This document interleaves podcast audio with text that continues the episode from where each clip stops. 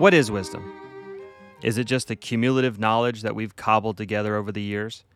Is it the front porch pontifications of our grandparents who tell us what they did and how they did it in their day? Or is it something more than that? What is wisdom and how do we acquire it? That's today's topic on the Zack Evans podcast. And I am so humbled that you would join us. Thank you so much for listening. Now, before we get into today's episode, just want to give you a few reminders quickly. Uh, the first is please like us on Facebook and follow us on Instagram if you haven't already. Uh, the second would be to make sure that you've pressed the follow button on Apple Podcasts or Spotify, whichever one is your preference. And please, as many of you have already, I think we've got like 38 five star reviews on Apple Podcasts, which is great. Um, but if you haven't done that, we have probably we have way more listeners than that uh, who listen on that platform. So if you are listening, jump down, just scroll down just a little bit and hit five stars. And if you take just a few seconds and leave us a, a review, it doesn't have to be very long, just be a couple of sentences. Uh, that would be incredibly helpful. That helps us get found and helps more people enjoy the show. Also, uh, if you're interested in donating to the podcast, uh, we have something called monthly supporters and there's a link in the description that you can click on that takes you to that page and you can sign up to support the show monthly. And so thankful for the growing number of people who have done that and just that, that anybody would be willing to do that uh, to help the show along is really amazing. And really this whole process has been very very cool. You know we're about i think uh, i mean we're coming up on seven months into this. I think this is the 25th episode. I just realized that. So that's a milestone right there. I, I was listening to a, a podcast, ironically, the other day, and they were talking about how few podcasts make it past, I think it's the first three episodes. It's like most never make more than three episodes. And then of the ones who make more than three, only 1% make it past 20 or 25 or something like that. So either this is the last one or uh, we're hitting a very important milestone. So it's really amazing that there's an appetite for this, and I'm just so humbled and so thankful that anybody would listen. So, with all of that out of the way, let's dig into the book of Proverbs, also known as the book of wisdom, to learn what wisdom is and how we can acquire it, and specifically why it's important to view wisdom as insurance against the difficulties of life. And I'll explain what I mean. But I pray this episode finds you well and that it's a blessing to you. Proverbs chapter 4 and verse number 7. We're going to have a Bible study, we kind of jump around. I don't know that this will be the most cohesive Sunday school lesson of all time, but hopefully it will be helpful. We're going to talk about wisdom and what it is, what it isn't, what it can do, how to get it, that type of thing. Proverbs chapter 4 and verse number 7. Really, we could read the whole chapter very famous proverb. It says, Wisdom is the principal thing, therefore get wisdom. I love that. sing straight to the point. Wisdom is the principal thing, therefore get wisdom. And with all thy getting, get understanding. That word principal means chief or most important. And uh, I believe the underlying word, of course, means first in place. So it's first place. Now, you have to qualify that, that this is not a doctrinal statement in the book of Proverbs. This is a proverb. It is a Jewish colloquialism that was used in the broader culture. It's a saying, like we have sayings, like if, you know, the early bird gets the worm is not a doctrine, right? It's just something that we say that represents some type of an embodied truth within our culture. This is a similar thing, but God preserved that for us. So there's a lot of wisdom in this phrase. Wisdom is the principal thing Therefore, get wisdom, and with all that getting, get understanding. Solomon, of course, felt that this was important enough to be included in the book of Proverbs as he collected them. And I think obviously he's correct. Now, can we literally say that wisdom is the principal thing? The New Testament might uh, disagree with that to some extent. The New Testament might say that love is the principal thing. So, Paul in 1 Corinthians, where he says, uh, Now abideth these three faith, hope, and charity, but the greatest of these is charity. So, again, we have to qualify these statements. One thing that I see people do sometimes when they read Psalms, for example, or Proverbs, is they read a phrase and without really corroborating that verse with other verses in Scripture, they pull it out and make a doctrine out of it. And we don't want to do that. And you don't want to do it with this verse either, where you say, the Bible says that wisdom is the most important thing. It's like, well, we, have, we would have to substantiate that with other passages. When you understand what this is, it's a Jewish colloquialism that made its way into Scripture because the Holy Spirit chose to preserve it, then we understand how to kind of interpret it. But this shows, of course, the elevated station that the idea of wisdom, the virtue of wisdom, you might say, had in Jewish culture. And the Holy Spirit honors that. Solomon honors that by preserving that in the book of Proverbs. So we can do the same thing. I'll say this wisdom is not revered in our culture. Was the last time that you heard somebody talk about the importance of wisdom? That's just not in our vocabulary as a culture. We are a success driven culture, essentially. Everything is viewed through the paradigm of success, not through the paradigm of wisdom. And this is something you got to understand when you read the Bible because I was talking with uh, a missionary to China the other day, and, um, and uh, we were talking about the difference in cultures and, and how it affects the way that you present the gospel to people, right? Because people are coming from a completely different place epistemologically, the way that they view truth as being acquired, or just what's important and relevant in their life because of what their culture has told them is important and relevant in their life. And in the East, let's say, there is a honor dishonor culture. So it's about honor. There's a big emphasis on ancestry and your ancestors, even to the point to where ancestors become worshipped.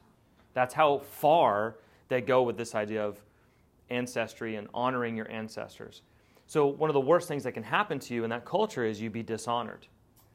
Um, and that's different than you might say guilt or shame. So we live in like an innocence guilt culture, like you're either guilty or you're innocent. And we say you're innocent until proven guilty. That's Western culture.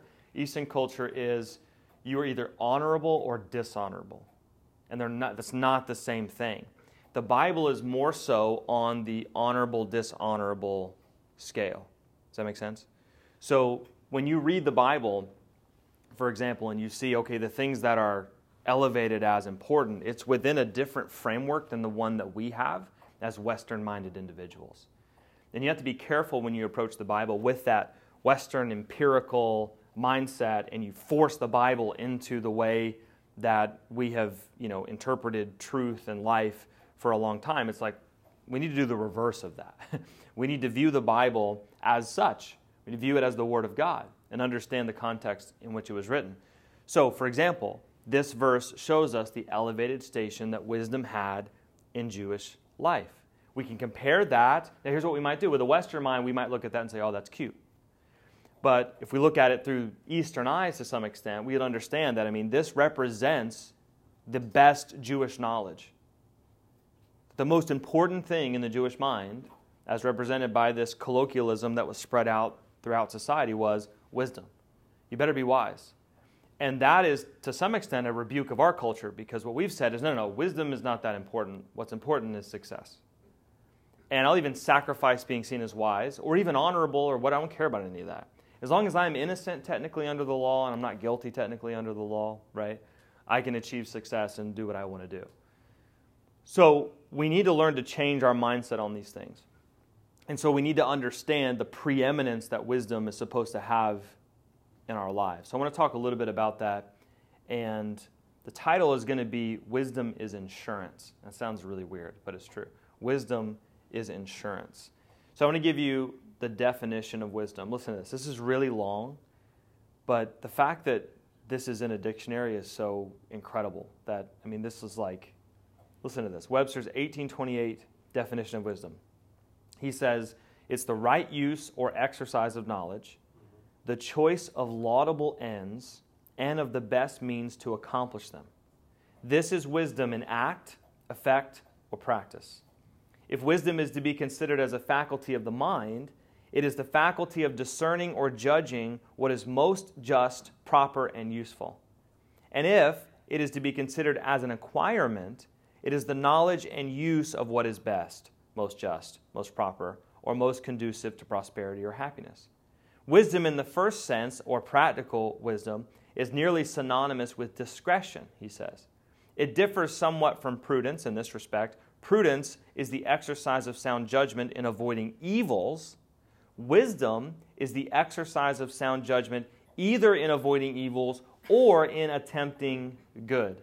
He says, Prudence then is a species of which wisdom is the genus. That's an amazing definition. And people were way smarter back then than they are today. I just want to say that. But we could kind of boil that down and say that wisdom is the practical application of knowledge. Wisdom is the practical application of knowledge. Therefore, wisdom is not purely knowledge. So we have to be careful who we describe as wise. So we might have a teacher, someone who is able to explain something to us very, very well, and we describe them as wise. That would be incorrect if that knowledge is not paired with a life that expresses that knowledge in action. So the person who embodies knowledge and acts it out would be considered wise. But it's not purely knowledge that makes someone wise. Charles Spurgeon said this Wisdom is the right use of knowledge. To know is not to be wise. Many men know a great deal and are all the greater fools for it. There is no fool so great as a knowing fool. but to know how to use knowledge is to have wisdom. That's exactly right. I remember I was sitting at the mission, I'm about to get up and preach, and I'm sitting next to this man, I don't remember his name, and I had just finished reading Walter Isaacson's biography of Einstein. And it's a fascinating book. It's absolutely incredible. And as Isaacson usually does, he focuses a lot on the work of the individual. And he wants to understand them through what they produced and what, what they did in um, their life and their accomplishments. And so I'm talking to this guy. We got to talking about, you know, Einstein's theory of relativity. I know nothing hardly about it except what I've read in the book. And I mentioned something about it. I'm like, it's really incredible when you think about it. And I mentioned some part of it. And he said, well, he said, that's right. He said, but it's better explained like this. And he gets a piece of paper and he folds it in half and he takes a pencil and he pokes the pencil through the paper and he explains general relativity to me using this paper and pencil. This guy's in the homeless shelter. And it was a fantastic explanation and it made perfect sense. I was like, wow. So I started asking him questions. I'm like, what about this? What about that? What about this? What about that?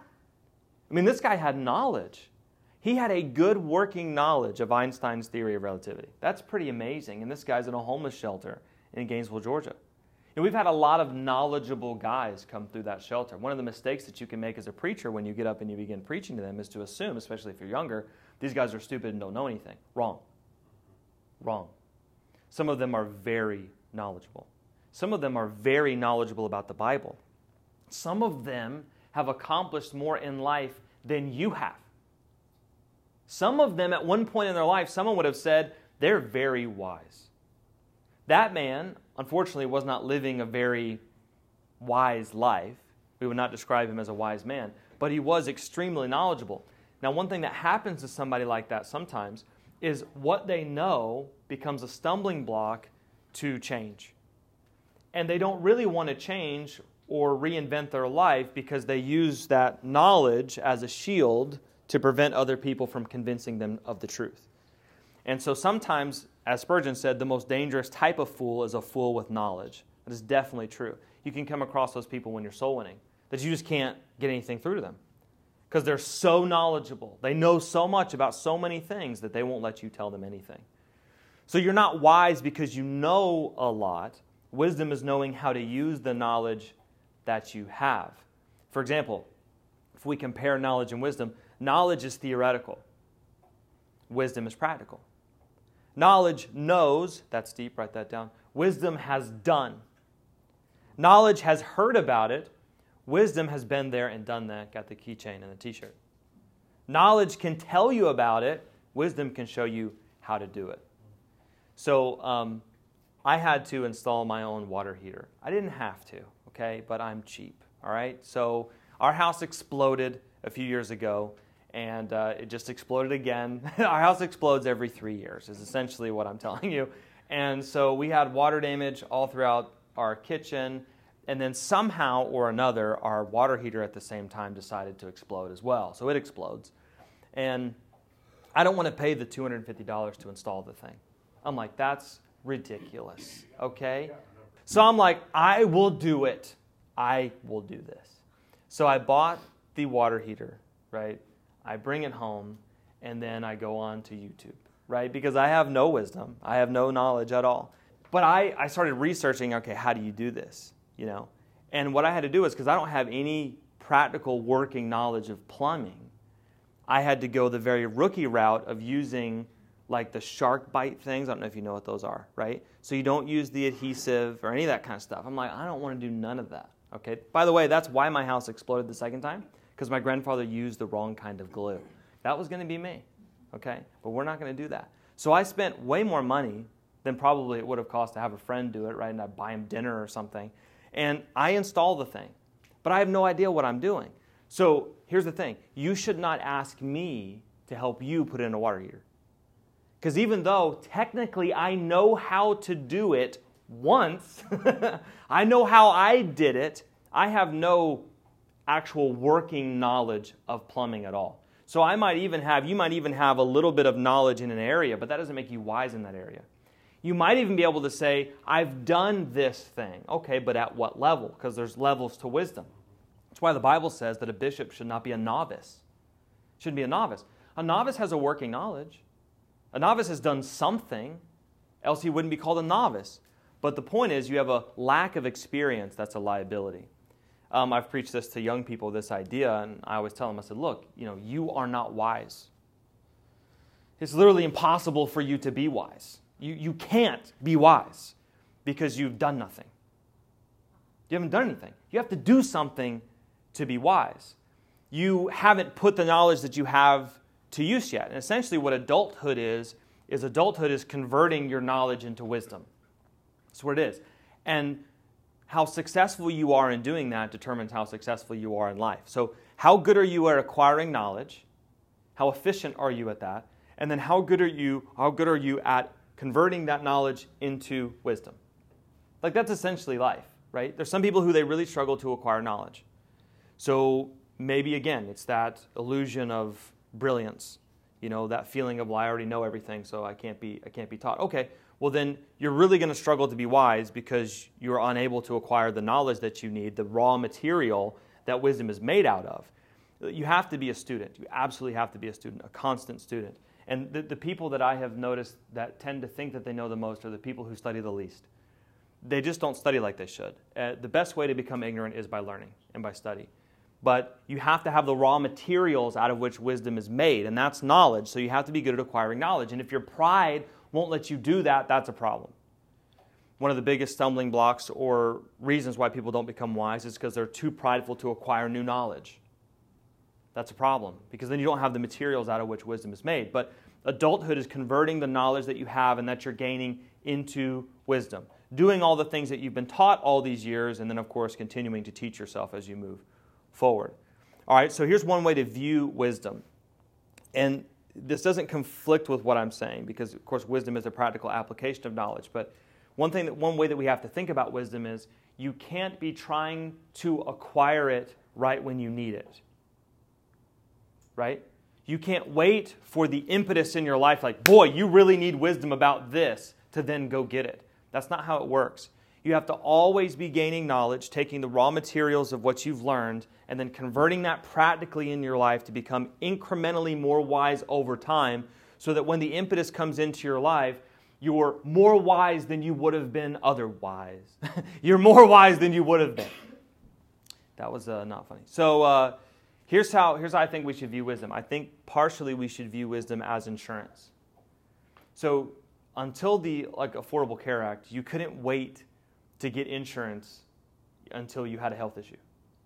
Right? You can't just wait and be like, oh man, my arm's broken, I gotta go get health insurance. It's like you needed health insurance before because that health insurance wouldn't cover a pre-existing condition. So same is true with wisdom. Is you can't be like, holy cow, you know, uh, my marriage is completely a wreck. It's absolutely a wreck, and um, so I definitely need some wisdom in marriage. It's like the time to get that wisdom was a while ago. Now, we can still do something, that's fine, but it's going to be way harder than it was. And so we have to view it as you're trying to gain wisdom before you need it in the most critical areas of life. It's insurance against the future, it's protection, it's something that you store now and get out later when you need it. Uh, Theodore Roosevelt said this He said, Nine tenths of wisdom is to be wise in time. That is so good. Nine tenths of wisdom is to be wise in time. If you're wise too late, it means nothing. You can only teach someone else, which is good. You should do that. But what about you? What about your marriage? What about your kids? What about your life? You need to be wise in time. That's why the Bible talks about he that hasteth with his feet sinneth. You shouldn't have to hurry to get the knowledge and the wisdom that you acquire. That's a lack of preparation on your part and mine. Um, he said that his entire foreign policy, Roosevelt said, was based on the exercise of intelligent foresight and of decisive action sufficiently far in advance that any likely crisis would make it improbable that we would run into serious trouble. He says, My entire foreign policy was based on the idea of you have to be wise beforehand. You have to have a good working knowledge of the thing, practical wisdom of the thing before the problem shows up. So he viewed wisdom as insurance. Of course, the Bible says twice in Proverbs a prudent man foreseeth the evil and hideth himself, but the simple pass on and are punished. So the simple eventually realizes the same thing that the prudent man realized. The difference is the time gap between the two realizations. And again, we see the difference between wisdom and prudence, by the way, as Webster defined. Prudence is the avoidance of evil, wisdom is the avoidance of evil and the application of good. So um, we have to store up wisdom. Um, let's look at Proverbs 1 and verse 20. We're not going to read the whole thing for sake of time. But I love this because wisdom is personified here as a woman who's in the city crying out into the streets, essentially saying, Hey, whoever wants to be wise, come unto me and I'll make you wise. She's crying out. Verse 20 Wisdom crieth without, she uttereth her voice in the streets. So wisdom is there, she's available, she's basically screaming out, Whoever wants to be wise you can be wise. I want you to look at Proverbs 2 and verse 7. So, wisdom makes this offer. We move into the next chapter, which isn't directly connected to the previous one, but we can take the principle. It says, He layeth up, the wise man, he layeth up sound wisdom for the righteous, speaking of God. So God does this for them. He lays it up for them. Think about that. That phrase lay up means to hoard or to reserve. So God hoards up wisdom for the righteous man. So there's that idea again of reserving more than you need, right? Wisdom is an emergency fund, it's a rainy day fund. That's what it is. So wisdom is insurance, and you have to take out the policy now instead of waiting until you need it because it won't be there. Proverbs 128, this is wisdom speaking. So here's the thing wisdom's crying out in the street, hey, be wise, be wise, be wise. Problems are coming, difficult times are coming. You better get some wisdom, come unto me, and I'll help you. 2 7, God is laying it up and reserving it for the righteous man, a surplus of wisdom to help him. But these people, they don't respond to the call to wisdom. So what happens? Verse 20, let's see, Proverbs 1 28. Then shall they call upon me, but I will not answer. That's wisdom speaking. So if you get to the point where your problem actually manifests in your life, and I was crying out to you the whole time, God laid up and reserved, He hoards all of this wisdom for you, but you don't access it in time because you think that you don't need it. Like, by the way, who are you and who are I to know exactly what I need? Like, that requires an amazing foresight to know what you're going to need. So when God says, listen, I have hoarded wisdom for you, come and get it, then you better go get it. So look like we should be running at God's reserve of wisdom like you know the people in the Hunger Games are running at the cornucopia. Like that's the way that we should view it, but we don't.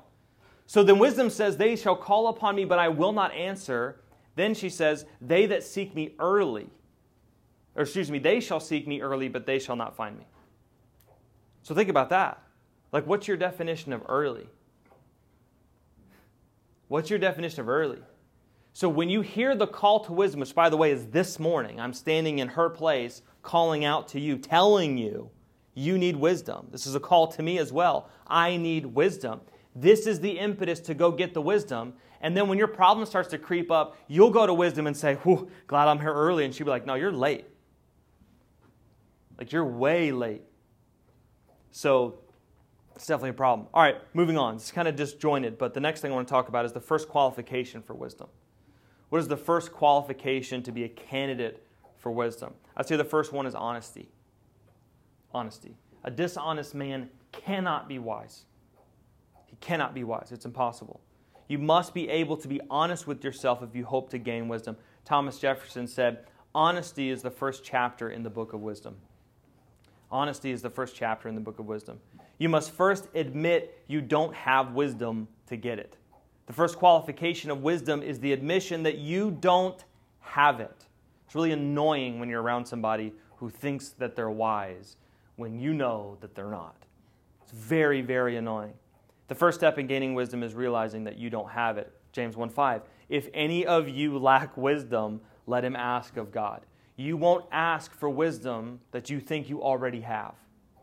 You won't go to God for his giant, you know, hoard of wisdom and say, God, I lack wisdom if you think you already have it.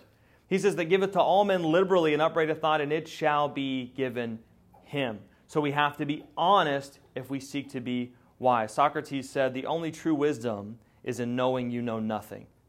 The only true wisdom is in knowing you know nothing. Lucius this is Seneca, he said, No man was ever wise by chance. Love that. No man was ever wise by chance. That's true. It's work. That's what it is. Wisdom is work. There was a lady in our church at one time that she said, she said, My husband has the gift of wisdom. My husband has the gift of wisdom. It's like, okay. I bet he tells you that all the time. now, sweetheart, listen, we have to do what I was saying because, after all, I have the gift of wisdom. Wisdom is not a gift. It's just not. Wisdom is not a gift. Um, wisdom is something that is earned. I mean, how do you apply something in your life practically and then describe it as a gift? You know what I mean? It's like maybe you're more predisposed to acquiring knowledge and converting it into wisdom, and there's certain people who are that way. That's probably a function of your honesty as a person, most likely. Francis Bacon said, Silence is the sleep that nourishes wisdom. Silence is the sleep that nourishes wisdom. So the first qualification for this wisdom is honesty. I have to realize that I need it. Secondly, let's talk about where to find it. Where do we find wisdom? Proverbs 120 through 23, we see wisdom crying out in the streets. Think about that. Wisdom is up on the top of the city. She's apart from everyone else, crying down to the masses, saying, Won't you be wise? What that means is part of what this proverb is trying to teach us is wisdom is not found in the masses. Wisdom is not found in the masses. Um, you know, we don't believe that. Like we, we believe in what's the what's the phrase? We believe in um, you know, com- like the idea of common sense, right? Well, if sense was common, everybody would have some, right? But that's the idea again of like this so- societal wisdom. Well, we've kind of got it all figured out or whatever. It's like no. So wisdom is always pictured as a person who's up on the mountain, afar from everybody else, learning something, receiving a, re- a, a revelation from God. Like that's the idea. Wisdom here is away from everybody else, separated from everybody else. And part of the qualification for any one of those people getting wisdom is they have to leave the masses, leave the ignorant masses to become wise. So again, this is the idea of sanctification. I have to sanctify myself from the worldly masses to find wisdom. It's one of the reasons why the Bible says the fear of the Lord is the beginning of wisdom, because, by the way, it's the fear of the Lord that causes us to depart from evil, the Bible says. So, wisdom is by herself. She's seeking others, but they don't wish to be found. Um, I, I believe that we love our ignorance. We love our ignorance. It provides us with so many things so many excuses. I think about somebody that, um, can I say this? I don't know. Uh, somebody that I, so there's someone who, someone I know who loves to fall back when they fail on the fact that they aren't really investing the amount of time and effort that they would need to become good at the thing. Right? So it's like, hey, no, no, I don't, I don't expect to be good. I don't try. That's not a virtue. That's not a virtue. We do the same thing with our ignorance. Like, oh, I don't, I don't know anything about that. I, I mean, I've never studied that. I mean, I'm never like, I'm not, I'm not a reader. We do that kind of stuff. I'm not a reader. I just, I just don't. It's like that's not a virtue, and it's not an excuse either. It's not. So I don't get to say, hey, you know this thing that I'm really called to be, that I'm supposed to be, that I'm obviously not being It's just because of this little old thing right here. No big deal. Like, who cares? Right? It's just because I'm not a reader. Maybe you should be a reader then. Like, maybe you should just do the thing. Maybe that's it. Maybe, maybe you should stop handicapping yourself. In golf, we call it sandbagging. People are like, oh, you know, I just, am not. I'm just not very good, you know, whatever. It's like, listen, you have all the capability that you need to be the person that you're supposed to be, period, end of story. That's it. There's, there's zero excuse whatsoever for me not being the person that I'm supposed to be. But we love our ignorance. We delight in our scorning of others, that's easier to do, as opposed to coming wise myself, I tear down the institution of wisdom. That's, that's what we do. So it's easier to tear down the people in your life that are actually wise, and therefore you destroy the ideal of wisdom, and then there's nothing to aim at. Then you don't have to become wise. The compulsion to become wise goes away because you've destroyed wisdom herself. So we delight in our scorning of those who are wise because it makes us feel powerful and in control. But we will never have wisdom if we don't turn at her reproof. We will never have all of the side benefits of a wise heart and mind if we continue to go with the simple masses. A couple things about wisdom. We find that wisdom in chapter 2, where she cries out and is begging these people to take wisdom, it comes from the Lord in verse 6. It has to be asked for in verse 3. It has to be sought after in verse 4. So it's from the Lord, it has to be asked for, and it has to be sought after. So we're not going to be wise by chance. He was right. Proverbs 8:11 says that wisdom is more precious than rubies. Wisdom is more precious than rubies. In May of 2012, there was a 32 carat Burmese ruby and, uh, and a diamond ring that was part of the collection of someone called Lily Safra, one of the richest women in the world, and it was sold at an auction. The pre auction estimate for this ring was three to five million dollars for a ring. But the final price ended up being $6.7 million for a ruby ring. It is believed to be the most expensive ruby ever sold. Proverbs says that wisdom is more precious than rubies. Next, you will want to have wisdom. you will wish that you had wisdom. There's a story about a, a, proud young man who came to Socrates asking for knowledge.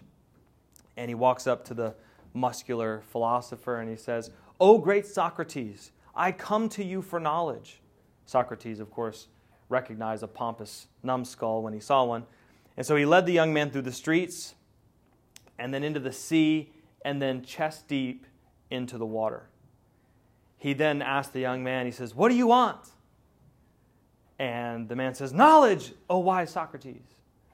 So Socrates put his strong hands on the man's shoulders and he pushed him under the water. 30 seconds later, Socrates lets him up. What do you want? He asked the young man. Wisdom, the young man sputtered. Oh, great and wise Socrates. Socrates pushed him under again. 30 seconds pass. 35, 40. Socrates lets him up. The man's gasping. What do you want, young man? Between the heavy, wheezing, labored breaths, the young man says, Knowledge, oh wise and wonderful. Before he can finish, Socrates jams him under the water again. 40 seconds pass, 50 seconds pass, lets him up. What do you want, young man? He says, Air. Air. I want air. Socrates says, When you want knowledge like you just wanted air, you'll have it. When you want knowledge like you just wanted air, you'll have it. That's true. A few things we got to go. Wisdom provides. Wisdom learns from the mistakes of others. Wisdom learns from the mistakes of others. Fools are determined to make do themselves. Fools are determined to make do themselves. A wise man learns from the mistakes of others. Nobody lives long enough to make all the mistakes themselves. A wise man learns by the experience of others. An ordinary man learns by his own experience. A fool learns by nobody's experience.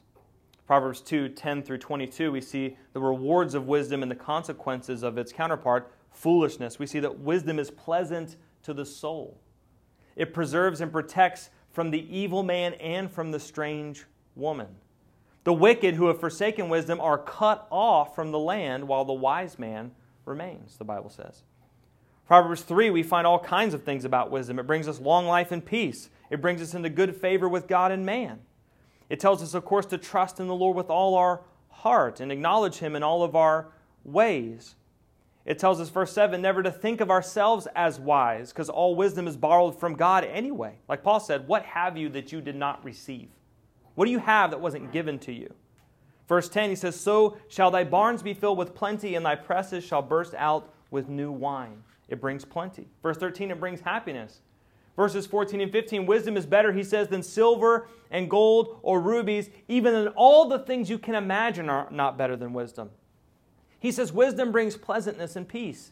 It gives us life and grace. It keeps us from falling. It brings contentment and safety. It does right by others. It doesn't, in verse 30, I love this, make unnecessary enemies. How many times do we have strifes and tumult in our life that is caused by our own ignorance of the situation? Whereas if a wise person approached that, it would mitigate most of the damage. Wisdom brings glory in verse 35. I'll finish with this. Proverbs 8:34, "Blessed is the man that heareth me watching daily at my gates, waiting at the posts of my doors." Wisdom is something that is incrementally gained on a daily basis. So I could ask myself, what have I done today to be more wise than I was yesterday? There's a wise man who said, Compare, don't compare yourself to other people. Compare yourself to who you were yesterday. That's exactly right. Pride is the opposite of wisdom, Proverbs 13:10. Only pride cometh only by pride cometh contention, but with the well advised is wisdom. Wisdom can be found with men, Proverbs 13:20. What ways can I more so walk with wise men? And then Job 32:9, just a parting thing to think about, is that not all great men are wise. Job's friend was right about that. Not all successful men are wise, and we can kind of end where we began, which is we shouldn't approach the Bible with this Western mind and say, well, the proof of wisdom in life is success. It is not. There are plenty of people that society would say they are a failure who are more wise than all of the successful people put together. If you want proof of that, I've said this a few times, just read the books of those who are successful and look for the wisdom. A lot of times there is none. I've read them. A lot of times they don't know why they're successful and they honestly can't tell you. And it took them 300 pages to try and they failed. They don't know why. Sometimes it's they were fortunate. They worked really, really hard and they made it. There's somebody who worked harder than them, more talented than them, they didn't make it.